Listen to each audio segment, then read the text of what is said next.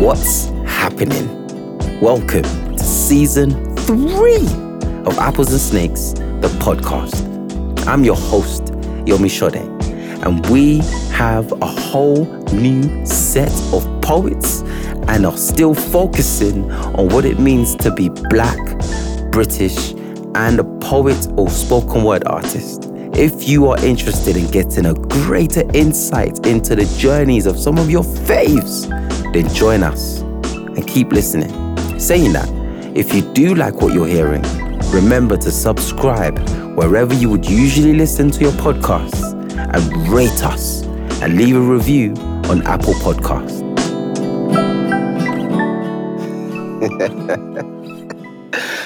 Shirley, it's an absolute pleasure to be in conversation with you out here.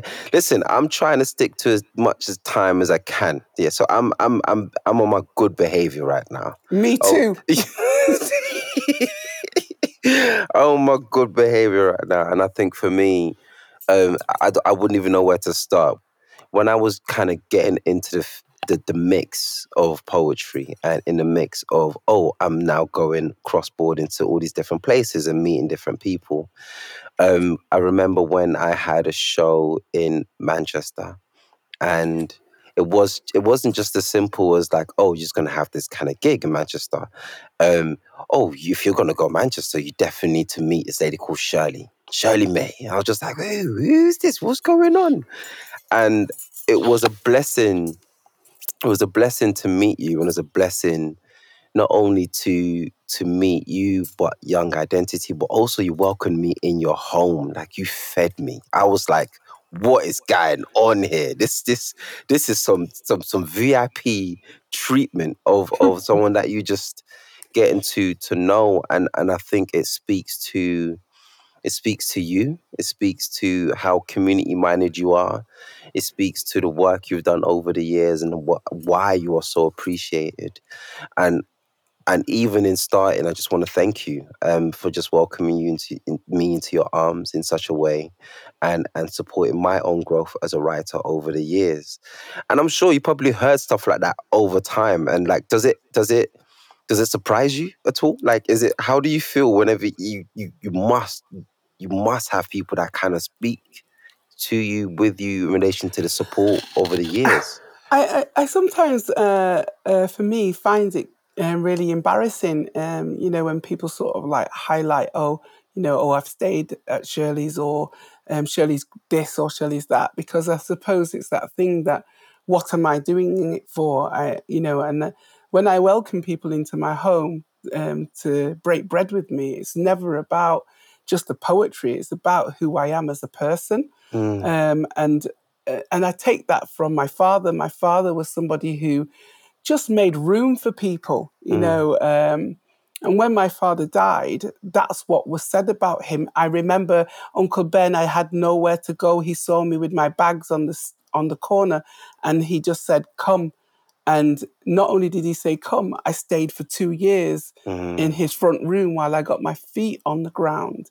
Um, and you know, and that's been my um, upbringing to welcome people in. So sometimes when people actually say thank you, I almost feel embarrassed because it's not, I don't do it for the thanks. I do it because it's innate. It was what my father did. Um, the mandem used to all come round to my dad's as well. So we had a, sh- a shop on Princess Road. And again, um, he used to feed all of these men. that yeah. just pop in, you know, and they'd sit in and then he'd just say to my mum, Yeah, you can share a little dinner for everyone. And she was like, I've cooked for just the kids, man. but she would share a dinner for everyone and she would just make it work. So I think it was in both their personalities. My mum Mm. had eight children, so she was a little bit more conscious about how she was sharing up the food. the food.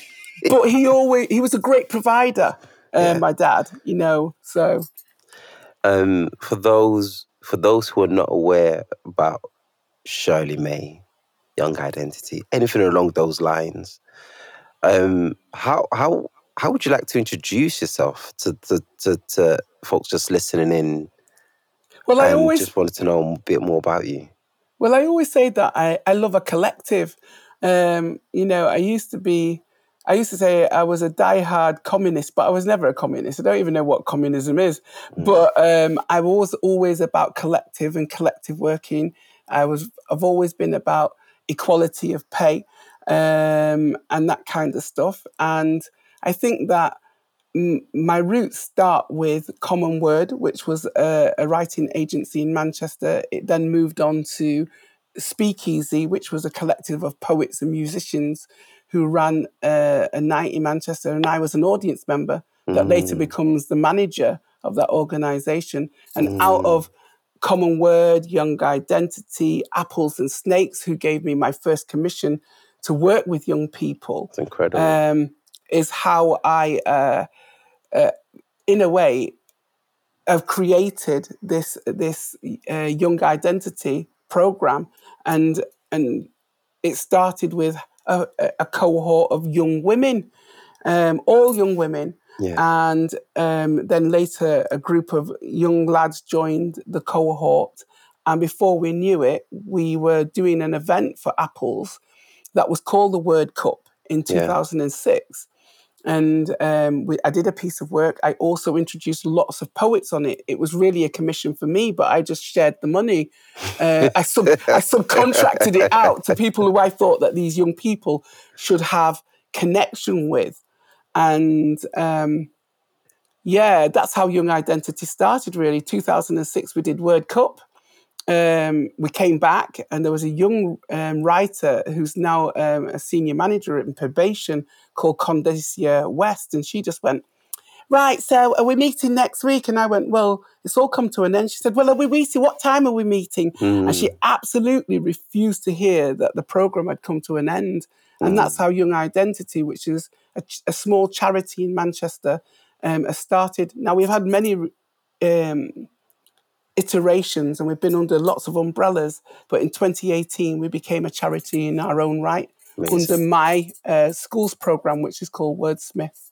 Amazing. Um, we joked a bit before we we started to get all professional in our recording um, about the bangles. Like you definitely know this. You definitely know and you know the thing is, like within the within this poetry scene, there are there are folk there are a few people that you, you is synonymous with. This is their signature. Malaika Booker being one, Khadijah Ibrahiim, and and Shirley. You are definitely you definitely carry this trademark also. And I just want to know a bit more about the, the bangles. yeah, do, do, you know what it is? Do you know I asked that because one time I remember speaking with Malaika and, and and asking about that, and there was a story in which she shared with me. I was just like, oh, this makes absolute sense in relation to just the journey of the bangles and what have you for you. You see what I mean? Like in terms of as a as a ritual process. Um, when it for you, what what what is that connection with you? Because you can hear it. You definitely it's, hear it. So for me, it's um, I, am I'm, I'm not like Khadija and uh, uh, uh, Malaika or um, a mentor of mine, which is Suandi, and they have a lot of bangles. Yeah.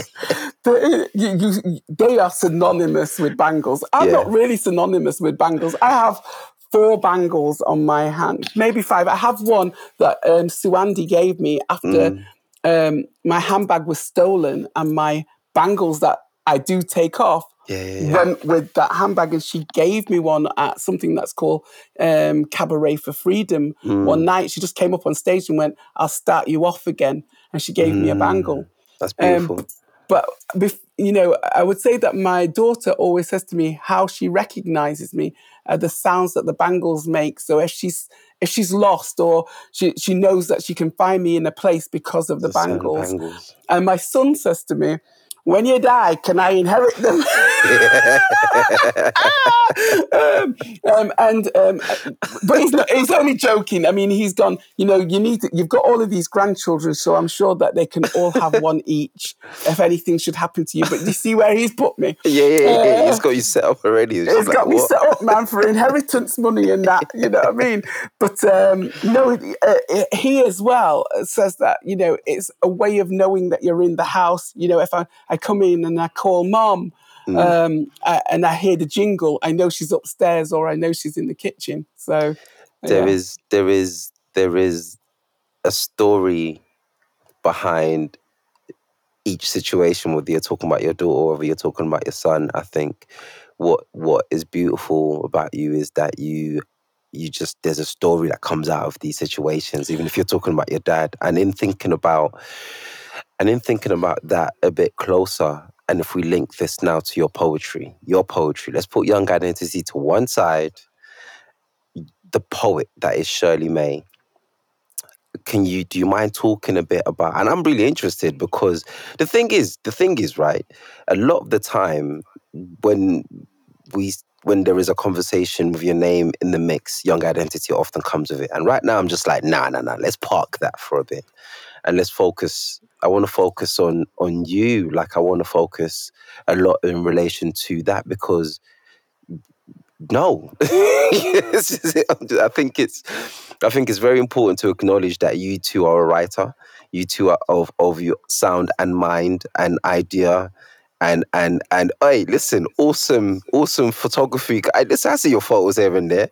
I see those, I see those those covers for the out for the for the albums and the EP. All of that stuff is you, and it's not the collective. And I really want to focus about. I want to focus on that. Let's start with the poetry first. How did you come into writing and poetry? So um, for me, um, not many people know that I uh, I'm a Christian. And um, I don't go to church. Um, I find the institution a little bit uh, restraining, mm. especially if you come from um, a Caribbean uh, charismatic church. There's just too many rules. So I, I and I'm a rule breaker. Mm. So I started. Um, my first poem that I ever wrote down was something after I had been and seen a great preacher and um, and it was a little ditty. It was, and I, and it's something like this. It goes, "The heart is the organ that encounters pain, the place that also peace should reign. It's the place that makes a father stand up and provide, and a mother." Can't remember the last bit, and a mother, da da da da, mm. and um, and whatever it was, I was like, oh, where did that come from? Because I, w- I was not the most academic at school. I was I'd had uh, been diagnosed as um, uh, dyslexic, mm. and I thought that meant stupid. Mm. Um, because I struggled to read, and um, but then a friend of my mother's did my uh, IQ, and she went, "You've got a really high Q," and a lot of dyslexics have very um, um, high IQs, but mm. struggle mm. With the, the written word. Um, so that's the poem came to me in a dream, and I've not stopped writing ever since. Yeah. Um, and you know, I've had little ditties that come, and I and one for freestyling, and not writing things down because I struggled to write and read as a child. Um, yeah. and I and I have lots of software like Dragon Speak and this, that, and the other, and um, and Grammarly and all of that stuff. Mm. But I mm. still have on the bottom of my emails a disclaimer saying if this email comes when my brain is not working, it will be dyslexic. Mm. You know, mm. um, so I, I think that I struggle to write anything down because of fear of people saying, "Oh well, she can't write." So now I don't care. So if you see my Twitter, you know it's mad because mm. there is a sometimes it's got an is in it and a thing in it, and I'm using um, software that sometimes changes the, yeah, yeah. the writing as I press send. And trust me, because I'm dyslexic, I don't see it. I only see what I've said. Yeah. Um, so in terms of how I how I write, I write from a, a narrative perspective. I, am a storyteller. You are right. There's always mm. a story in me. Mm. And um, Nicole, oh, my daughter, who works with me as our ED at Young Identity, always says, "Cut to the chase, man." Um, I want the meeting to end in 30 minutes, not an hour. so now I let her chair all meetings um, so that we've, you know, we, we're on time and we've, we've got a lot to do. Yeah. But my writing comes from the fact that my mother was a person who journaled. Yeah. And I, um, we used to sneak her journal and read about how she was cussing my daddy. Right? Seriously? Uh, yeah, we did. We trust me. Trust me, we did get some beatings now and again when we because what we would do as well is when we were teenagers, we'd sometimes trace her back with something that we'd read. No way. Um, trust me. But what was great, and one of my poems in my book, which is called She Wrote Her Own Eulogy, was yeah. we got her instructions for her burial from her journal. And one of the poems that she writes is like, Put me in my cream suit. So it's a found poem. Put me in my cream suit, put me in my shoes because I don't want to meet my maker with my, with my bare foot. Um, and she also says in it, play Rod Stewart at my funeral. Don't you think I'm sexy? And I'm like, Mom, how are we going to play this in a Pentecostal church? This but we is, did. This is the wishes. This is it. This yeah. is it. So, so my writing comes from storytelling and observation and yes, I'm glad that you said it's not about young identity because actually people ring me and they'll go, I've had awards because of young identity. Mm, Um, I'd like an award because I'm a writer yeah.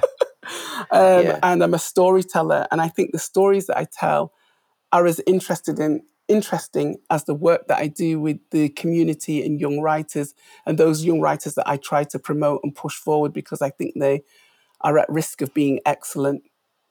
You know sometimes i um thank you thank you for that Uh, and and again i wasn't um yeah yeah, yeah. I, I feel like i expected an answer like that or just a, a thought process like that i think about some of the poems that i write over time and some of the poems in a book and i'm like oh the thought process behind this nobody will ever know what it is but then even in you talking about your even in you talking about you talking about the process of some of these poems in your own book, it, it, do you ever wonder sometimes that, oh man, if you only knew the research or the background to this? Because people, for the most part, people are just going to pick up the book, read a poem, feel something, move on.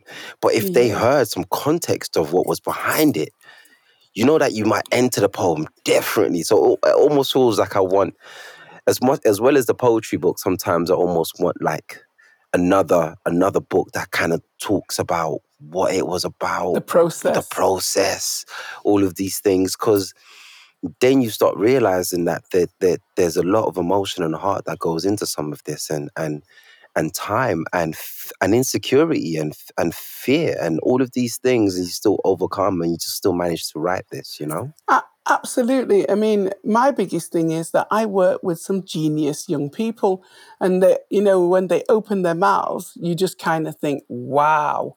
Um, and then you know, even as a, a writer who's been around for a long time, it took me a long time to publish my own collection Yeah. because of imposter syndrome, because of the dyslexia, because of all of those things. And one of my greatest encouragers was my daughter and my son, who were saying, But we've read lots of these poetry books on your shelf behind you. And Yeah. mom, your work is just as good as and, and as valid as any of the poets that are there. But imposter syndrome is real. And you can mm. feel as though, you know, you're not quite as literary as some people and you're not as educated as some people and therefore I don't want to I don't want to put my work out because it's going to be scrutinized and criticized and I had to get over that and with the help of Isaiah Hall and Reese Williams who were young writers in my um, uh, collective they laid my work out one day on the floor into the collection that it is. Yeah. And you know i had other people advise on the work and asked me to re-edit. And of course once it went to an editor the book was massacred um, and as my mother would say um, don't ask me what it means. Um, look it up if you can find it and there's a translation for it. Um, but it was like these are the things that we're going to rewrite about it. These are the things yeah, that you need sorry these are the things you need to re- rewrite about it. These are the things that um, don't quite make sense and don't scan. And I was really happy for that input because I give that input to others, but Yeah. don't often get it back because I'm leading an organization Yep. of poets and young people. So it's really nice to have somebody critique a piece of work and and support it. can we can we talk a bit about the other mediums that you've taken your art into like theater like music um and what what what brought you there what brought you your point of curiosity you could have just stayed at a book you could have just stayed at a collective for example but why why these other why these other art forms because I'm an artist. I'm I'm not just a poet. Um, I started. I draw. I paint. I've got paintings um, that I do. I don't have much time for my paintings as I used to. I used Yeah. to make time for it, but I don't really do that now. But um, and I was always part of a collective where music, very similarly to as Jordan Speakeasy, um, had music at the art of um, the the night, Yeah. and um, so the album came from one of uh, my old collective, a guy called Clive Hunt, Busher Productions, Mm. um, inboxing me at the same time as a record producer saying that they wanted to work with me and to send some beats over for me to do the work. We knew that we all know each other. So we had, instead of ha- just having music from one person or one person's insight, I, I gathered those people together Mm. and said, should we do something together? And so I work, we worked with um, a legendary producer called Johnny J. He's, uh, produced a lot of um, popular music Yeah. and Clive Hunt. And bringing those two genres together is is almost an expectation because that's how I started. I started doing in very much a beat poet poetry to music, poetry to jazz, um, poetry that is rhythmical um, and lends itself to a live audience. Mm. Um, the photograph that's on the front of the book was taken by my daughter because she's a keen photographer. Mm. So all photographs, the majority of the photographs that you see of me have been taken by Nicole. Who, Um, who visualized that? Who what was the what was the mood board in terms of? And if you don't mind, just talking a bit about like what the the photograph was, because they looked like they were proper like staged. We need to plan this. We need to set this out. This is how we're gonna take it. It wasn't your Well, standard photo shoot. Well, it, it was done in this room. Would you? Would, you would you believe it was done in this room with a, uh, with my black tablecloth as the background?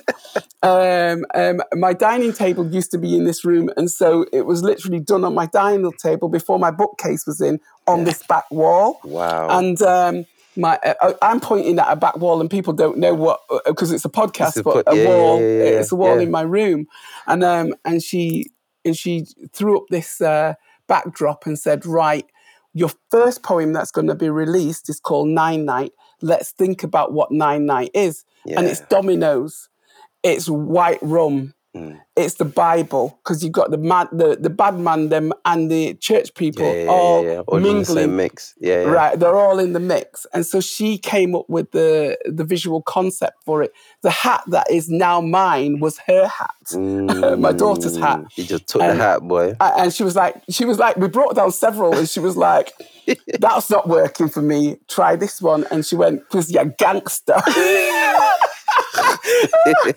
uh, you know, so I had like a big floppy church hat, and she went, "Nah, nah, nah, nah. We need something that's crisp, uh, Yeah. that says this is mummy." You know, and um, and that's where it came from. The concept for the for the look of the album and the photo shoots were hers, um, and it was based on the material inside of the poem.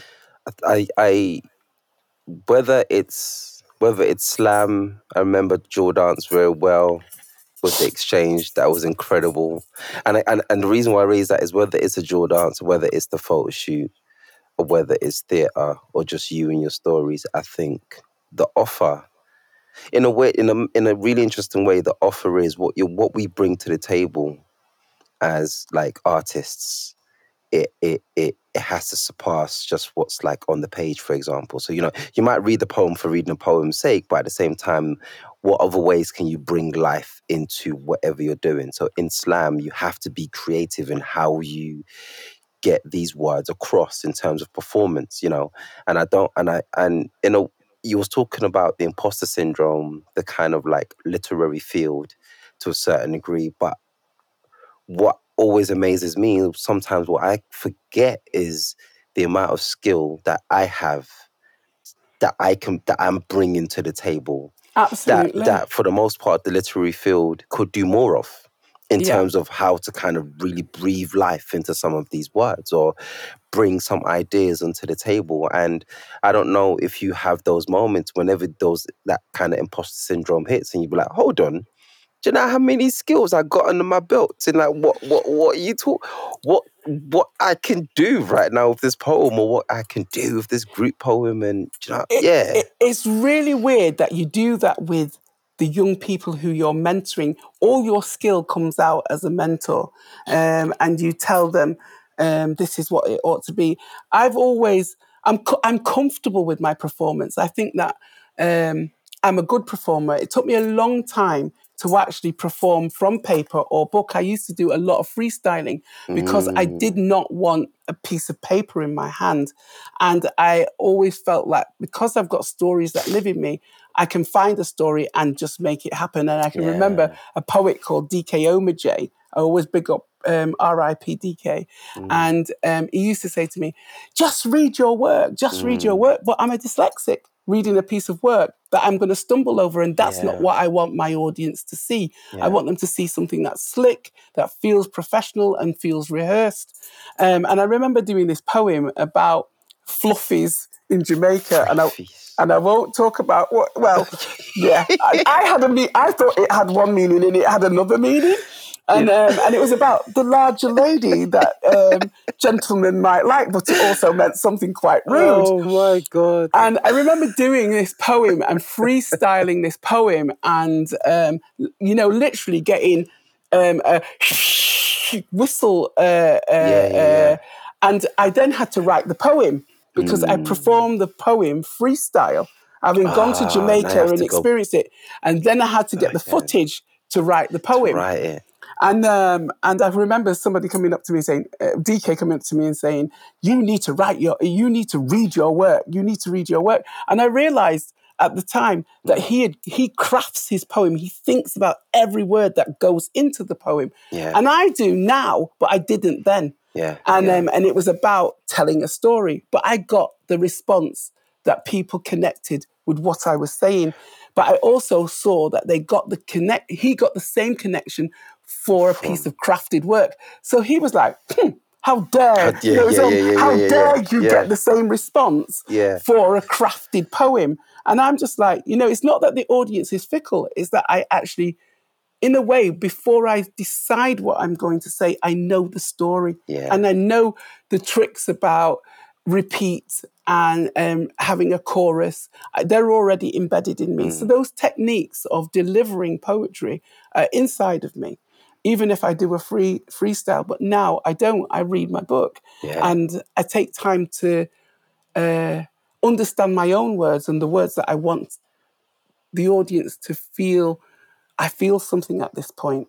that that Um, it that to me that feels like a really that feels like a real significant point in your own journey however you might have a specific point that you remember clearly that that that absolutely takes off a proud moment of your journey um would you mind sharing that do you have one yeah, yeah, and I'll tell and I'll tell you what it is. I went to. Um, in, I, I don't know what the um, the seaside town is in, in London. That's near you guys, South End, South Mhm, End. So I went to see that really bad London accent, South listen, End. listen, listen. I'm not going to try. I'm not going to try Mancunian anytime soon. I'm going to So shame I myself in there real quick. No way. So I went to Blackpool in Man- uh, Blackpool in Manchester, Man- Blackpool, yeah. um, which is the closest sort of like seaside place to to me. yeah. and a girl came running up to me, "Gee, gee, gee," you know, like a six million dollar woman. And anybody listening to this from a certain age won't get it, but they came running up to me like the bionic woman, Yeah, yeah, yeah. and she just stopped me and she went, and I went, "Yeah," and she went, "You're that lady that did the knife poem," and I went. Uh, where did you see that? She went, I was at this theatre called Contact Theatre at something called Decibel, and you did a poem about a bread knife. Da-da-da-da. I've never forgotten it. You were scary, but it was great. Amazing. And having that experience, Mm. I'm in Blackpool. Mhm. A young blonde lady comes up to me. So I'm thinking I'm impacting black kids in black Mm, communities. mm. This woman comes up to me and says, Actually, you you left me with a picture um, Yeah. of a of a poem, um, and I recognised you from it, and I was like, wow. So that was quite impactful. Um, what can we touch on your activism for a bit, if you don't mind? Um, you know what you said there was really was was really was important in, in the sense of you're thinking your work is just churning out to like the black community to a certain degree like the idea that it might be beyond that especially in blackpool coming up to you to be like oh, you done you're just like whoa whoa whoa my work is doing this um in in relation to your activism, how has that grown over time? Now there might be, you know, we're dealing with like a younger generation who who are just like they are proud of exactly what they stand for, and they talk on it. Um, and but it still took some steps in order to get to that position and to get to that point. How how was that for you in terms of like finding voice and and so, for what you stand for? So the collective that I joined was called Identity at Commonword. Um, it was a collective that was started by uh, SuAndi.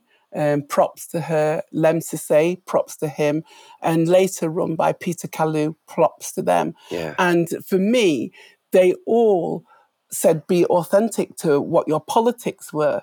And to who you are and to stand your ground in um, in what you believe. Mm. Um, and more so for me, SuAndi. You know, she's always been a standout character that hasn't minced her words where black activism is concerned. Um, sometimes scarily, you know. Um, what, I remember somebody calling me online Empress, and she got on and said uh, she went calling her, uh, calling me Empress. I think it was Khadijah Ibrahiim, and um, and Sue came on and went, "When did you steal my title?" Oh. And, I, oh. and, I went, and I went back and said, I am happy to be your handmaiden.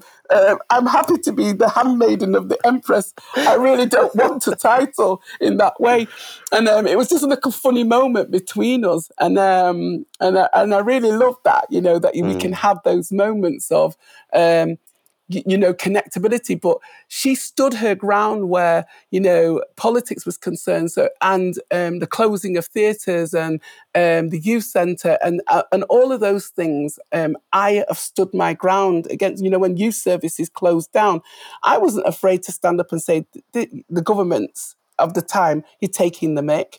Um, when they closed the green room down in Manchester, it was one of the places where black um, contemporary art, poetry, performance, live art was being shown. Mm. It was closed down. I, you know what? I got up on the, uh, you know, there's a somewhere, and I, this is an absolute p take, mm. you know, mm. um, and so I've always stood up for what I believe to be right, um, and I've always asked the young people to not allow me to censor their political stance, whatever it is. Mm. And sometimes it's a stance that I don't agree with. Yeah. How, you know, I remember one boy writing a poem, and uh, like I said, you know, I, my background is um, the Christian faith, and he'd seen a photograph, and I'd asked them to respond to pictures like you do, you know, tell me the story of this picture, tell me a poem. Yeah. And he'd responded to it, and it was quite a blasphemous poem. Mm. And he went, You won't like this. And I went, It's absolutely crafted beautifully.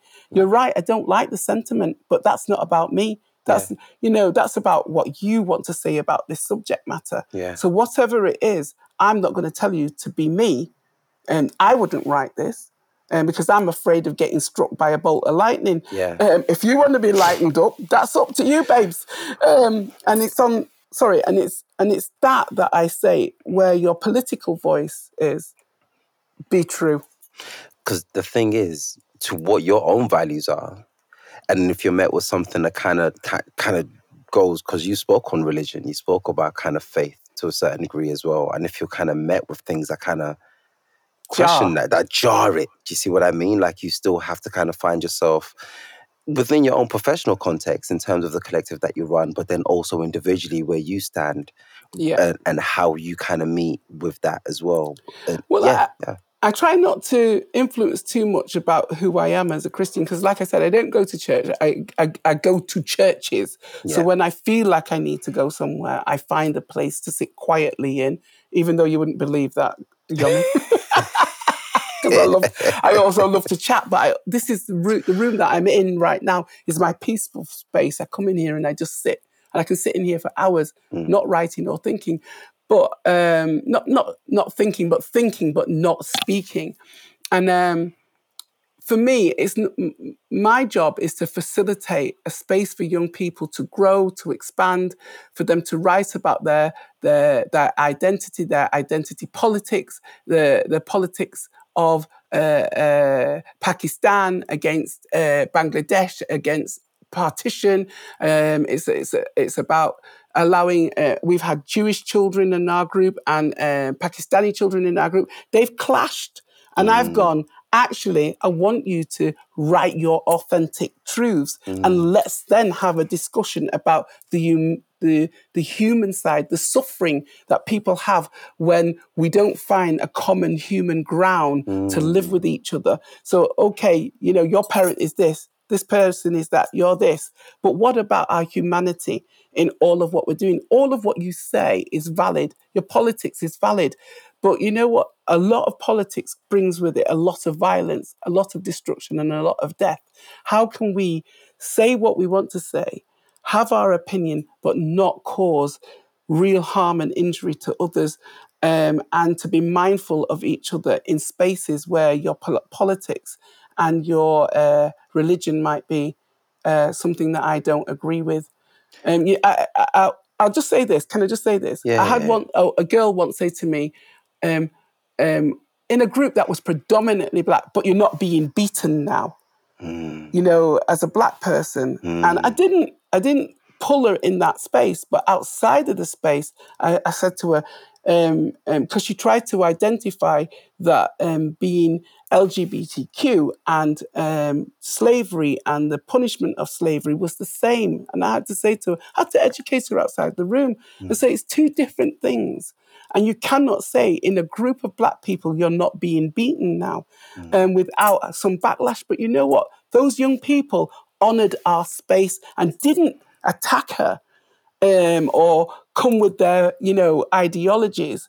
Um, what they did was they let her speak her speak. And then I spoke to her separately to say, actually, there's some areas that I think that you maybe need to think more carefully about and where you say the things that you're saying and to whom um, you you are booked and busy, so I don't want to keep up all your time within here. But I do have like just some thoughts just while I have you, right? I for someone that's been in this and you've seen you've seen the scene shift shape you've seen new prizes come in here you've seen prizes go you've seen collectives here and there for you personally um when when does it get a bit tough for you as an individual. Let's as the poet, not even as the kind of director. Let's just kind of keep it as if we're talking as you as a writer in terms of maintaining your creativity. When does this get tough, and how do you kind of push through that? Um, I think um, I think life is tough, Yomi, um, and I think that for my creativity, I try to give myself some time so Saturdays, I try not to work for Young Identity. I sometimes find myself at an event, but I try to make Friday evening, Saturday, and Sunday mine, my family's, my writing. Mm. Um, and that is a place where I kind of try to limit other other people influencing it or coming into it unless I have to. Mm. The tough areas that I find is that there is a literati out there that makes decisions about who's good, who's going to win a prize, who's this, who's that.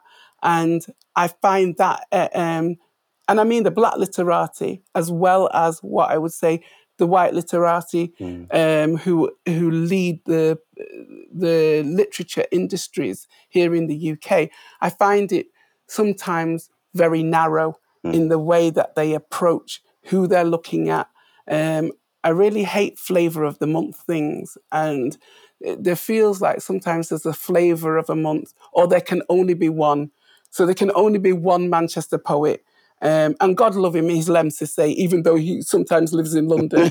Um, there can only be one poet in Liverpool, and that's T- Levi Tafari. There can only be one poet in Isyomi. And I just don't like that. I think mm. that there's room for um, the industry to really grow, nurture, and support lots and lots of writers and lots of writers that are not young that they're, they're coming in from my age i'm 60 now and i'm still scrambling around for that book deal Well, I've, I mean, I have got a book, but it wasn't a deal. It wasn't- No one, yeah, yeah, no yeah, one, no one said take a year off and go write just- me a book about this. I mean, I know that it's, it's not the same for poets as it is for you know novelists and stuff. But that investment, that investment that is not about the literati, but about talent. Um, would you mind sharing a poem from this this this this d- beautiful, darling book of yours of like this book is all about what my mother used to say, right? And some of it, I've I've expanded it. It's what I say, but it's really about what my mother used to say. So I've written. I've, I'm going to read a small one because of the time, and it's called "Judge Not, Lest You Be Judged." My mother taught me to love myself and neighbours, even if their lifestyle was not one of the cloth. She hoped her children would pursue righteousness, even though there were occasions when she was not practicing. She said, Mothers always want something different for their children. mm. um, what are you working on right now? I'm working on about three different books. Um, I've got one to uh, about 140 poems. Jeez. Um, but you know, it's only going to be 80 or less that will go into the new collection. Yeah, yeah, yeah. Um, um, I've worked and I've so that in COVID I wrote quite a lot. Um, so I've do, I've got a COVID collection. I've got an, I've got about three collections all on Just my phone, tuck, just waiting. just waiting, just waiting for me to find the time to craft it more, to edit it and make it into something more. But at the moment, I'm pushing the album Rainfall. Are there are there um any other like whether books or songs, films that you're watching, listening, reading right now that are kind of pushing you, helping you with that process?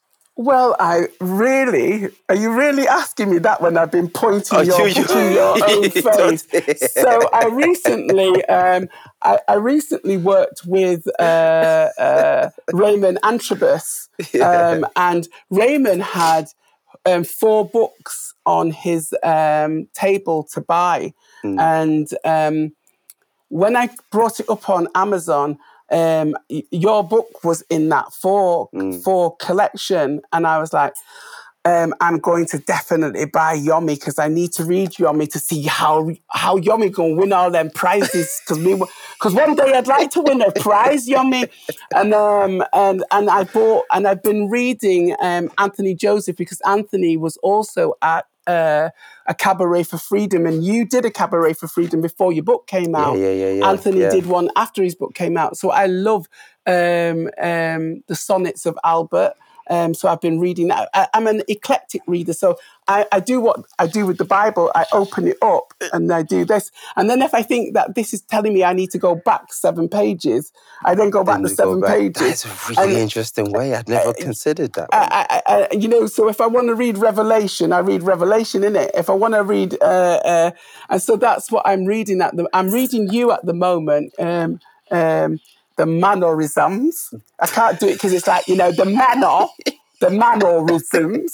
So I'm reading Manorisms at the moment, and I'm not just saying that because you're here. Yeah, yeah, I am. yeah. I actually bought these, but I put it on my. Twitter. I got your tweet. Yeah, I got your Yeah, tweet. you see, I um, got your and, and, and that's down to Raymond Antrobus because I look at what you literati because I don't. I feel very much like the CEO of Young Identity, and Mm. people don't take notice that I'm a poet. I'm lying really because I'm doing something for the Imperial Museum on Windrush in a couple of weeks, and a couple of months, and um, so I do get work. I'm gonna run off to do a performance now for the Windrush um, generation who are having a meal in Manchester.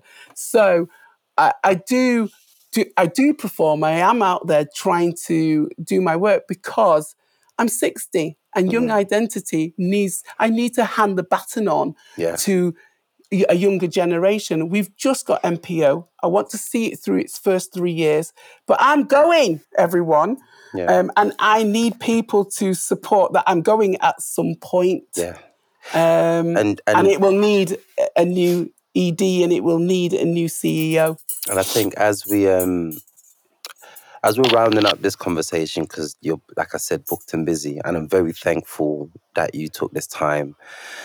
I think, yeah, I definitely double down on not necessarily talking much about young identity and, and focusing just on you because I think Thank there you. is there is something that is very significant and is in, and is core to the fact that at the point that you do pass that baton on, the flowers needs to be there in relation to to Shirley May of Shirley May. Do you know what I mean? Not Shirley May Thank of Young. Identity, but just Shirley May. And I think I'm very thankful that we just had this kind of discussion. I didn't know you painted. I didn't know all of these different things. I didn't like, and I think that's what we miss when when we kind of cloud this the individual with the collective and a bigger, broader situation, as opposed to kind of just saying, no, before this point, there was this, and I think it's it's important that we kind of pay attention to that and we celebrate that that journey, and we continue to celebrate that journey.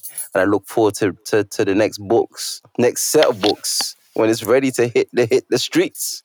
Um, Shirley, it's been an absolute absolute pleasure, and I look forward to seeing you soon. Thank you. And I absolutely thank you for inviting me as Shirley May and not Young Identity. Uh, so yeah, it's been lovely. And come soon, come and eat. Bring Yes, the listen. babies. Belly ready. Yeah, I, mean, I ain't bringing them. They're teeth my food. What do you mean? I'm gonna be eating my own food. Thank you. Thank you. Thank you for listening to Apples and Snakes, the podcast. I've been your host, Yomi Sode, and I hope you have enjoyed today's deep dive into the lives of Black British poets and creatives. Thank you to our audio producer, Drew Hawley, at the Lab Studios.